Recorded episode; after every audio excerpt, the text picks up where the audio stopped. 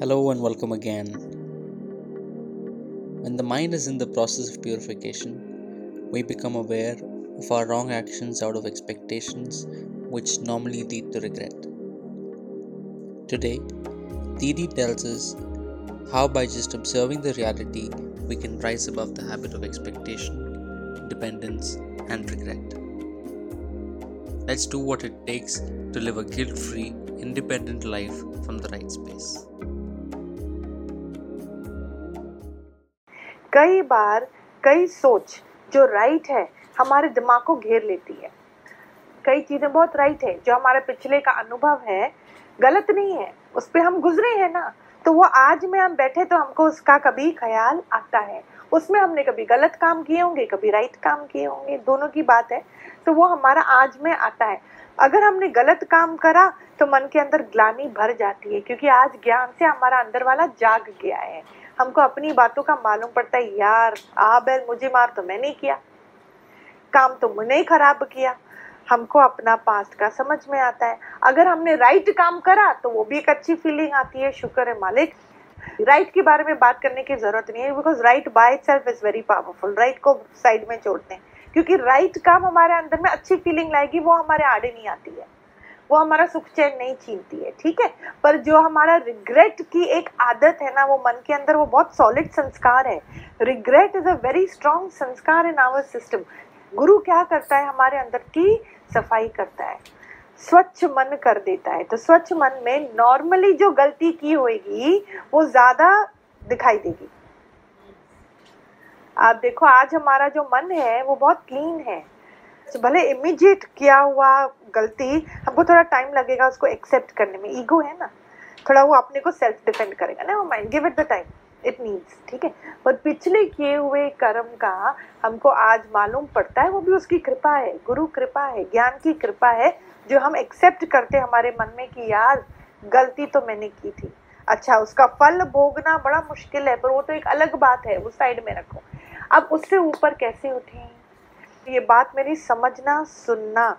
Past का कर्म right और रॉन्ग मेरे मन में रिफ्लेक्ट करता है, मुझे अपना मालूम पड़ता है, मुझे ग्लानि की फीलिंग आती है। वो फीलिंग मुझे अच्छी लगती नहीं है, लगे या ना लगे, पर वो फीलिंग आती है। इंस्टेंटली अब की पुरुषार्थ, मतलब इंस्टेंटली आप अपने सत्य में आ जाओ। पहले मेरी मैं थी, पर मेरे पास कोई चॉइस नहीं थी, क्योंकि मेरे पास कोई गुरु नहीं था, राइट। पर आज मेरे पास चॉइस है, आज मेरे पास गुरु है, तो हमको क्या करना है।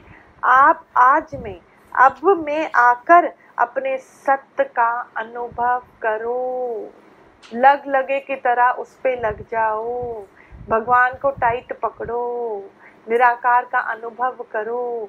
जिन बंदों के साथ मेरा कभी प्लस माइनस हुआ है, वहाँ साक्षात्कार करें, वो ही मेरा पुरुषार्थ है।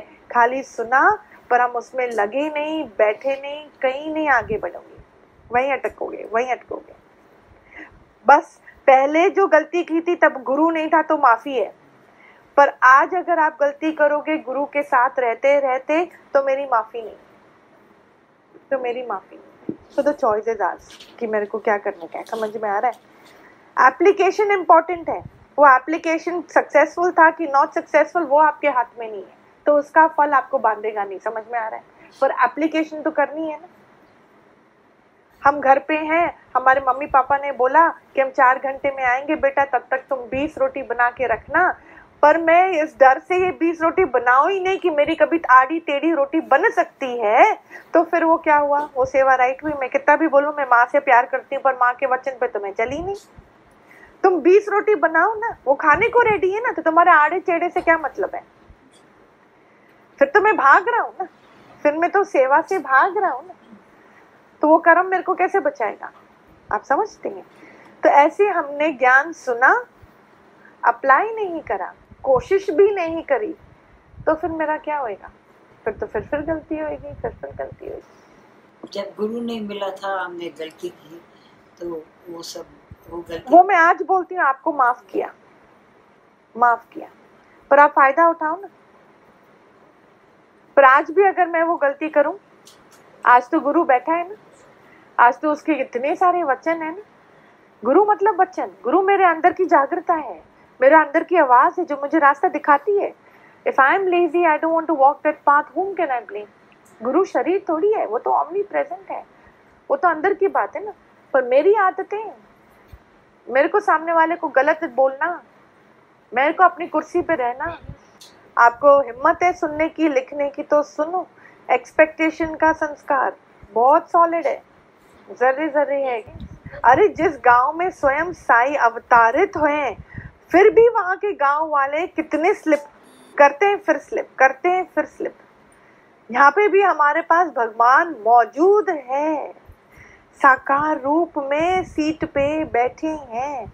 उससे पहले भी भगवान की कितनी वाणियाँ हैं, फिर भी हमसे स्लिप होती। निराकार बोलता है मैं साकार रूप में भी तेरे लाइफ में घुस घुस के आता हूँ, तुम फिर भी नहीं समझते हो। तो किसी और बंदे से तुम एक्सपेक्ट करते हो, तो तुम ये किसकी ऊपर की बात है बोलो। हिम्मत भी हमको कौन देता है? भगवान देता है। टू थिंक नेगेटिव संस्कार, टू हैव एक्सपेक्टेशन संस्कार। दुनिया से एक्सपेक्टेशन छोड़ेंगे, यहाँ पे एक्सपेक्टेशन लेकर आएंगे। हाँ, गुरु से भी एक्सपेक्टेशन बहुत है प्यारी।